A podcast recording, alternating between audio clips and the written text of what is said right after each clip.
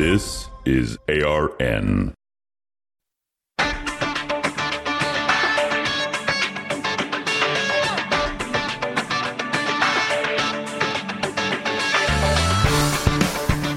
Decidedly Christian, distinctly biblical, and just a little bit nuts. This is Squirrel Chatter. And welcome to the Piney Woods, ladies and gentlemen. I am your squirrel, the host, coming to you from the ARN studios, high atop the tallest tree in the Piney Woods. Good to have you with us. It is Friday, the 21st day of July. We are heading into the weekend. Busy days ahead. Uh, this is Squirrel Chatter, a podcast dedicated to scripture, theology, history, current events, and whatever else it is I want to talk about. We webcast every Monday through Friday at 7:30 a.m. Mountain on Twitter and Facebook and Rumble, and then the podcast is available for download wherever you find fine podcasts. Squirrel Chatter is a proud member of the Christian Podcast community. Head on over to ChristianPodcastCommunity.com. Check out all the great curated podcasts that are over there. You are certain to find something worth listening to. I guarantee it. All right, it's good to have you with us. Oh, gosh, busy weekend. Um, at church coming up on Sunday, I am actually preaching at uh, Fellowship Bible Church or Fellowship Baptist Church in Bozeman on Sunday morning. So if you're in the Bozeman area, would love to have you come out. It's Fellowship Baptist Church, and uh, it's in Bozeman. you can Google it, find it out. Uh, maybe I'll I'll uh, I'll tweet out the uh, the address and everything and the service time link to the website. But I will be preaching there this Sunday. And then next Sunday, I'll be preaching in Ovando. So I've got a couple of weeks of uh, Sundays on the road as I'm filling the pulpit for some friends who are away on summer vacations and whatnot. Uh, that's a fun thing to do both the vacations are fun and the filling the pulpit is fun. But that is my plan for the weekend. Don't forsake going to church. It's important to your Christian walk. It's important to your growth as a Christian. It's important that you get together, sit under the faithful teaching of the Word of Christ, and fellowship with fellow believers. It's how God has designed us to grow as Christians is through those elements. All right, well, what do we got coming up on Friday's Squirrel Chatter? We have prayers from the Book of Common Prayer. We have a reading from John MacArthur's Daily Readings from the Life of Christ, and it's Federalist Friday. We are looking at Federalist number 30 today. It's on taxation. This is going to be interesting. Um, as I'm sure we're all fans of paying taxes.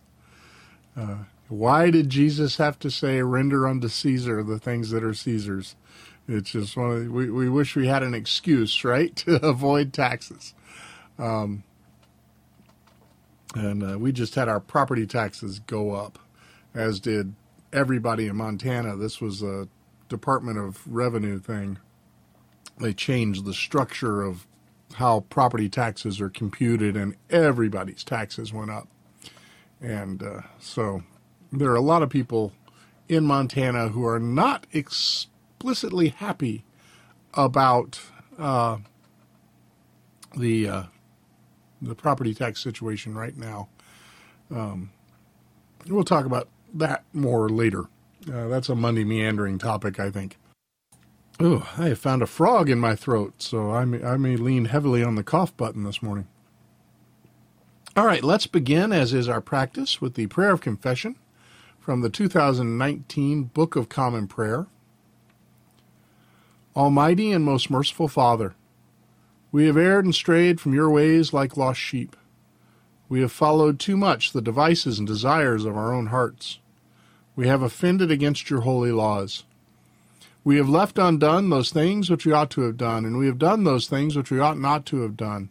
And apart from your grace, there is no health in us. O Lord, have mercy upon us. Spare all those who confess their faults. Restore all those who are penitent, according to your promises declared to all people in Christ Jesus our Lord. And grant, O most merciful Father, for his sake, that we may now live a godly, righteous, and sober life, to the glory of your holy name. Amen. Grant to your faithful people, merciful Lord, pardon and peace, that we may be cleansed from all our sins and serve you with a quiet mind through Jesus Christ our Lord. Amen. All right. Now our reading from daily readings from the life of Christ by John MacArthur. Today's devotional is entitled Warning Against External Righteousness. Warning Against External Righteousness. For I say to you that unless your righteousness surpasses that of the scribes and Pharisees, you will not enter the kingdom of heaven. Matthew 5:20. Dr. MacArthur writes, The religious leaders of Jesus' day were entirely concerned with a mere external observance of God's law, giving almost no consideration to motives or attitude. In Matthew 23:25, Jesus gives a descriptive view of such useless religion. You are like whitewashed tombs, which on the outside appear beautiful, but inside they are full of dead men's bones and all uncleanness. Because of that terrible condition, our Lord labeled the scribes and Pharisees as hypocrites. They thought God would judge them only for what they did, not for what they thought. But Jesus considers this sort of righteousness to be of the worst kind. Anyone who practices such religion is guilty of a large array of vile sins. Matthew 23, 25 through 31. At another time, Jesus warned the Pharisees, You are those who justify yourselves in the sight of men, but God knows your hearts. For that which is highly esteemed among men is detestable in the sight of God. Luke 16:15. Christ's next teaching in this sermon would declare that God's first concern is with people's hearts. He condemns attitudes of anger, hatred, and lust, not merely their outward manifestations in murder and adultery, Matthew 5:22 and Matthew 5:27-28. Similarly, anyone's deeds of righteousness such as praying, giving, or fasting, if not done with a humble, loving attitude, are worthless. See Matthew 6, 5 through 18. Hypocrisy and externalism cannot substitute for genuine righteousness. Ask yourself, where has hypocrisy slipped into your life? Confess every example of it today, not the temptation itself, but rather every time you have gone on to mask pride and impurity with self righteous appearances. Deal directly with these and repent, experiencing again the freedom of living whole, genuine lives of faith. Good word from Dr. MacArthur this morning. Goes well along the line with uh, what we were looking at in the London Baptist Confession of Faith yesterday on good works, doesn't it? Just fits right in there that apart from faith, it's impossible to please God. It doesn't matter what you do, if it's not done in faith for the glory of God, it's a sinful act. All right. Federalist Friday. We are looking at Federalist number 30. Concerning the general power of taxation. From the New York Packet, Friday, December 28, 1787. Author Alexander Hamilton. To the people of the state of New York. It has been already observed that the federal government ought to possess the power of providing for the support of the national forces, in which proposition was intended to be included the expense of raising troops, of building and equipping fleets, and all other expenses in any way in any wise connected with military arrangements and operations. But these are not the only objects to which the jurisdiction of the Union in respect to revenue must necessarily be empowered to extend. It must embrace the provision for the support of the, of the national civil list, for the payment of the national debts contracted, or that may be contracted, and in general for all those matters which will call for disbursements out of the national treasury. The conclusion is that there must be interwoven in the frame of the government a general power of taxation in one shape or another. Money is, with propriety, considered as the vital principle of the body politic, as that which sustains its life and motion and enables it to perform its most essential functions. A complete power, therefore, to procure a regular and adequate supply of it, as far as the resources of the community will permit, may be regarded as an indispensable ingredient to every constitution. From a deficiency in this particular, one of two evils must ensue.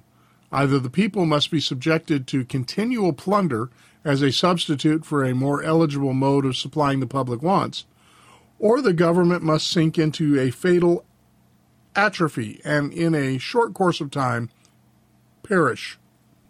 In the Ottoman or Turkish Empire, the sovereign, though in other respects absolute master of the lives and fortunes of his subject, has no right to impose a new tax.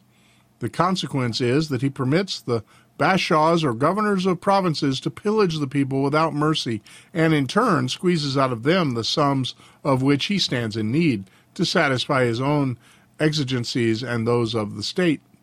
In America, from a like cause, the government of the Union has gradually dwindled into a state of decay, approaching near nearly to annihilation. Who can doubt that the happiness of the people in both countries would be promoted by, by competent authorities in the proper hands to provide the revenues which the necessities of the public might require? The present Confederation, feeble as it is intended to repose, feeble as it is intended to repose in the United States, an unlimited power providing for the pecuniary wants of the Union. But proceeding upon an erroneous principle, it has been done in such a manner as entirely to have frustrated the intention. Congress, by the articles which compose that compact, as has already been stated, are authorized to ascertain and call for any sums of money necessary in their judgment to the service of the United States. And their requisitions, if conformable to the rule of apportionment, are in every constitutional sense oblig- obligatory upon the states.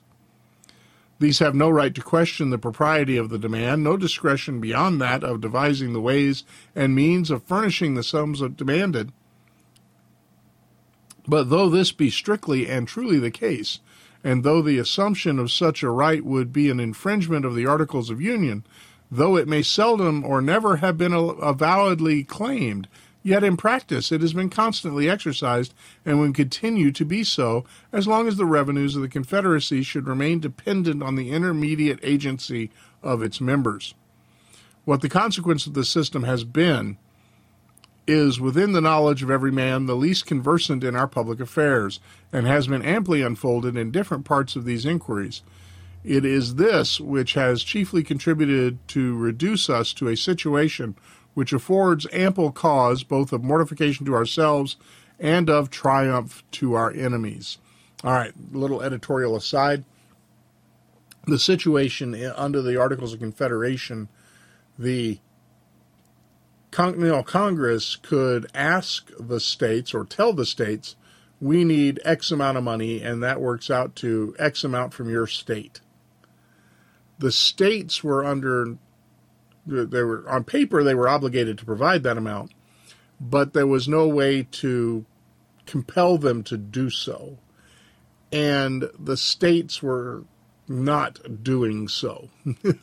so that the federal government was notably short of funds to pay for legitimate governmental functions.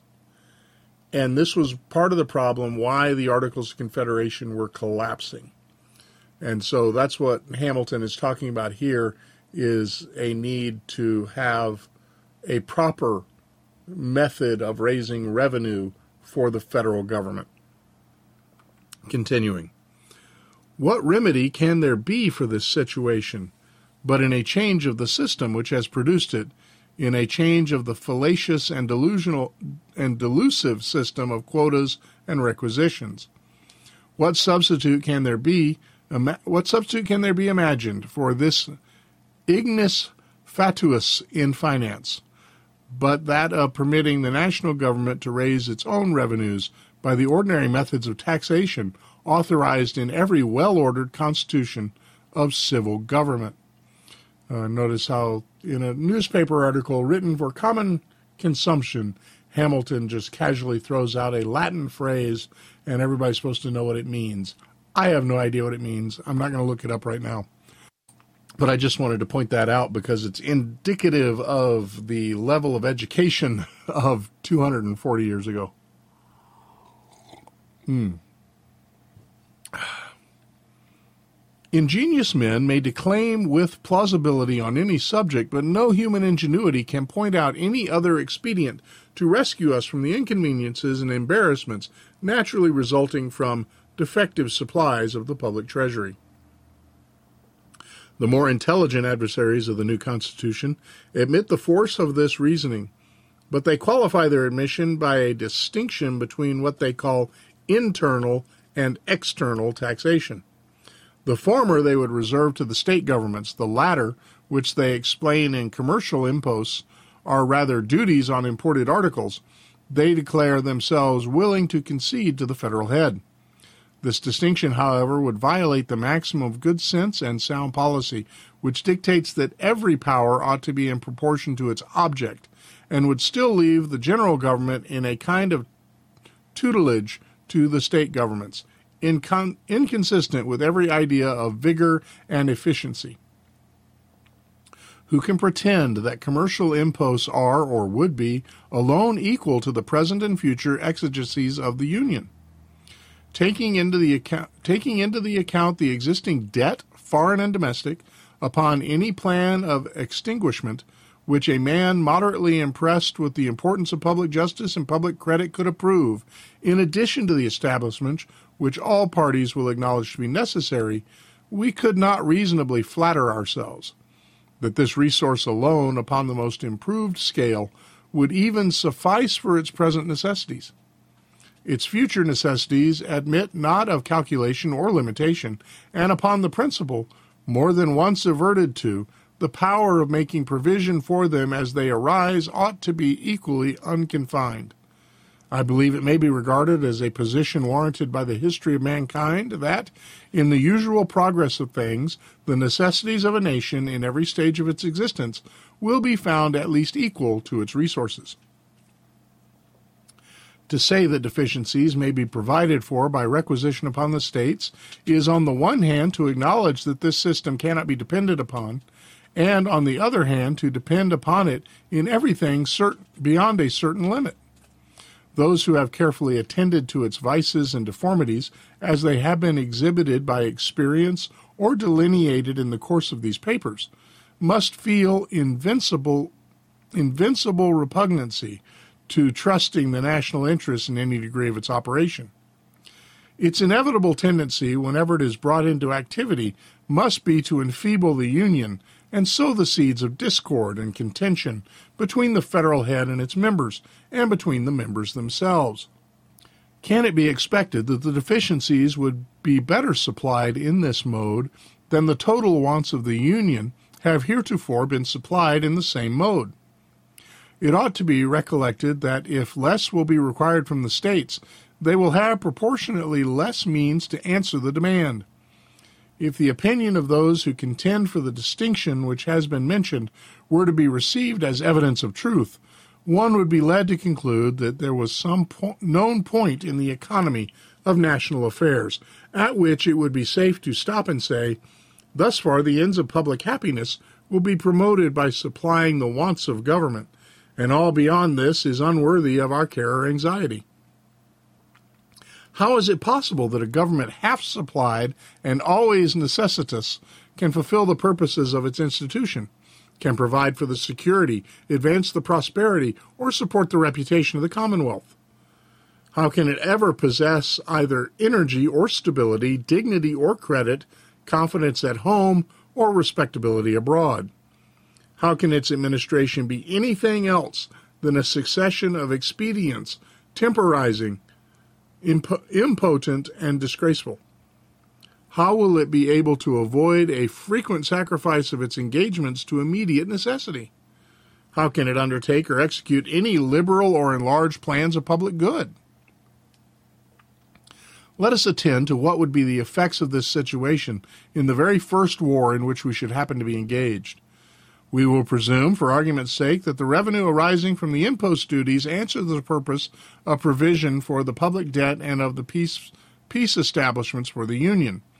Thus circumstanced, a war breaks out. What would be the probable conduct of the government in such an emergency? Taught by experience that proper dependence could not be placed on the success of requisitions, unable by its own authority to lay hold of fresh resources, and urged by considerations of national danger, would it not be driven to the expedient of diverting the funds already apportioned from their proper objects to the defense of the state? It is not easy to see how a step of this kind could be avoided, and if it should be taken, it is evident that it would prove the destruction of public credit at the very moment that it was becoming essential to the public safety. To imagine that at such a crisis credit might be dispensed with would be the extreme of infatuation. In the modern system of war, nations the most wealthy are obliged to have recourse to large loans. A country so little opulent as ours must feel this necessity in a much stronger degree. But who would lend to a government that prefaced its overtures for borrowing by an act which demonstrated that no reliance could be placed on the steadiness of its measures for paying. The loans it might be able to procure would be as limited in their extent as burdensome in their conditions. They would be made upon the same principle that us- usurers commonly lend to bankrupt and fraudulent debtors, with a sparing hand and at enormous premiums. It may be perhaps imagined that from the scantiness of the resources of the country, the necessity of diverting the established funds in the case supposed would exist, though the national government should possess an unrestrained power of taxation. But two considerations will serve to quiet all apprehension on this head. One is that we are sure the resources of the community in their full extent will be brought into the activity for the benefit of the Union. The other is that whatever deficiencies there may be can without difficulty be supplied by loans. The power of creating new funds upon new objects of taxation by its own authority would enable the national government to borrow as far as its necessities might require. Foreigners, as well as the citizens of America, could then reason, reasonably repose confidence in its engagements. But to depend upon a government that must itself depend upon 13 other governments for the means of fulfilling its contracts when once its situation is clearly understood would require a degree of credulity not often to be met with in the pecuniary transactions of mankind and little reconciled with the usual sharp sightedness of avarice. Reflections of this kind may have trifling weight with men who hope to see, see realized in America the halcyon scenes of the poetic or fabulous age. But to those who believe we are likely to experience a common portion of the vicissitudes and calamities which have fallen to the lot of other nations, they must appear entitled to serious attention. Such men must behold the actual situation of their country with painful solicitude and appreciate the evils which ambition or revenge might, with too much felicity, inflict upon it. Publius. So the necessity of taxes, but I, I noticed something that uh, leaped out to me. And talking about credit and borrowing loans, the assumption in Hamilton's article is that the normal streams of revenue would be sufficient to support all the legitimate day to day peacetime activities of the government he did not envision deficit spending. Indeed, nobody envisioned deficit spending, where day by day, year after year, the government spends more money than it has revenue. In the Federalist number 30, it, it, it clearly indicates that the borrowing of money by the federal government would be an extraordinary event that would take place in times of war or great national disaster, that sort of thing. Not to supply the day to day needs of the government. So the fact that I don't know what the national debt is right now, the trillions of dollars, um, that was not envisioned by our founders. And indeed, they would be yelling bloody murder if they saw the financial condition of our nation. That's why Ronald Reagan kept pushing for a balanced budget amendment. Um, but neither the Republicans nor the Democrats want something like that. They don't want to be constrained.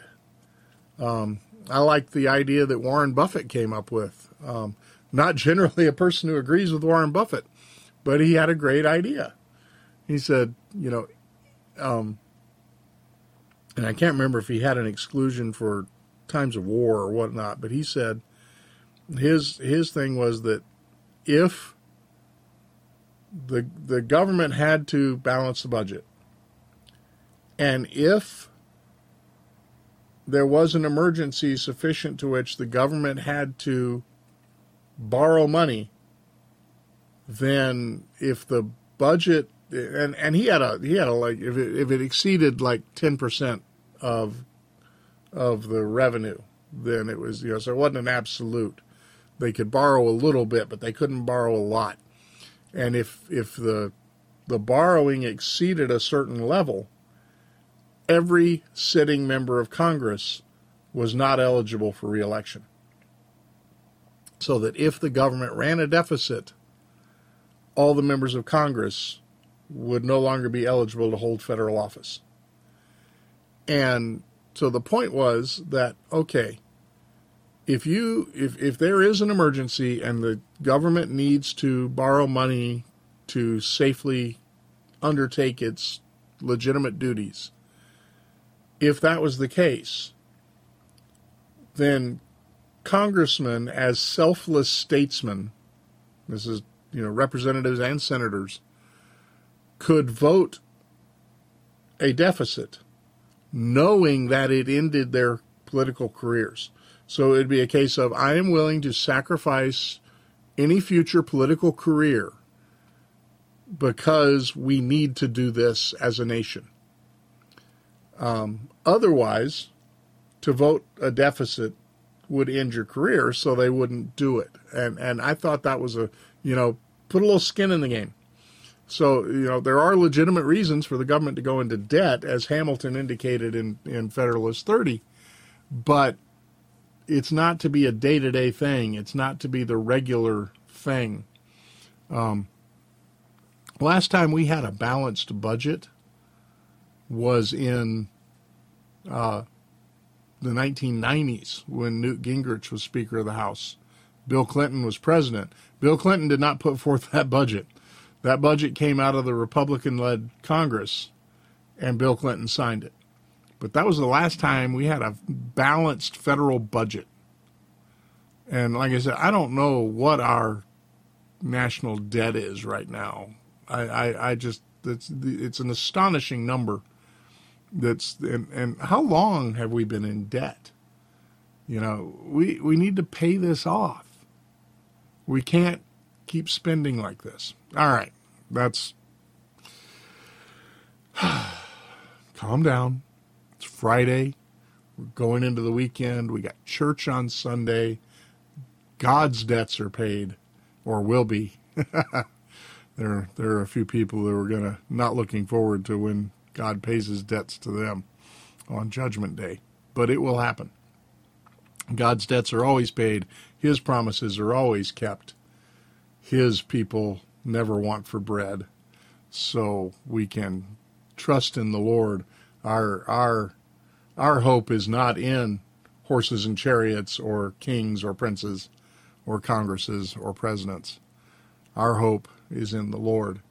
And uh, the sinful men in our government will continue to be sinful men in our government. And we pray for their repentance.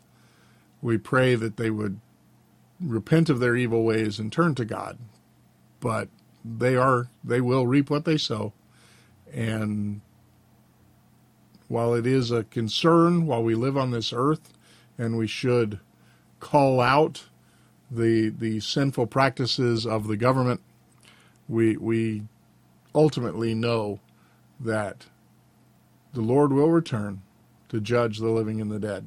So let's hold on to that hope as we look forward to gathering with the saints on Sunday to worship our God. Let us now recite our faith in the words of the Apostles' Creed. I believe in God, the Father Almighty, creator of heaven and earth. I believe in Jesus Christ, his only Son, our Lord. He was conceived by the Holy Spirit and born of the Virgin Mary. He suffered under Pontius Pilate, was crucified, died, and was buried. He descended to the dead. On the third day he rose again. He ascended into heaven and is seated at the right hand of the Father. He will come again to judge the living and the dead. I believe in the Holy Spirit, the Holy Catholic Church, the communion of saints, the forgiveness of sins, the resurrection of the body, and the life everlasting. Amen. Now the collect for the seventh Sunday after Pentecost. Let your merciful ears, O Lord, be open to the prayers of your humble servants, and that we may receive what we ask. Teach us by your Holy Spirit to ask only those things that are pleasing to you. Through Jesus Christ our Lord, who with you in the same Spirit lives and reigns forever and ever. Amen. Now the collect for endurance. Almighty God, whose most dear Son went not up to joy, but first he suffered pain, and entered not into glory before he was crucified, mercifully grant that we, walking in the way of the cross, may find it none other than the way of life and peace, through Jesus Christ your Son our Lord. Amen.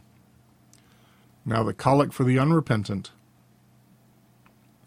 Merciful God, you desire not the death of sinners, but rather that they should turn to you and live and through your only Son you have revealed yourself as the God who pardons iniquity. Have mercy on the unrepentant and those who do not believe. Awaken in them by your word and Holy Spirit a deep sense of their sinfulness and peril. Take from them all ignorance, hardness of heart, and contempt of your word. Grant them to know and feel that there is no other name under heaven given among men by which they must be saved, but only the name of the Lord Jesus Christ. And so bring them home, and number them among your children that they may be yours forever, through Jesus Christ our Lord, who lives and reigns with you in the Holy Spirit, one God, world without end. Amen. All right, folks, that is our squirrel chatter for today. Remind you once again, I am preaching, hmm, excuse me, preaching on Sunday at Fellowship Baptist Church in Bozeman. If you're in the Bozeman area, would love to have you come out and, and say hi. If you listen to the show and you're there, tell me, hey, I listened to the podcast but would be good to see you. I know all of my friends in Bozeman, and I do have a couple. Um, not all of them, but but I, the the ones that I've reached out to are are out of town this weekend. So I'm not. of course, the pastor I'm preaching for is out of town. That's why I'm preaching. But uh, some other friends and and uh, there in uh, Bozeman are also gone this weekend. So it's like, well, heck, It'll just be Mrs. Squirrel and I, and we'll have to make new friends. So we'll figure that out. All right, folks. Have a great weekend. Do the things you ought to do. Don't do the things you ought not do. Whatever you do, do it for the glory of the Lord. Go to church on Sunday. We'll see you Monday for another edition of Squirrel Chatter. Take care. God bless. Chatter is recorded in front of a live studio hamster.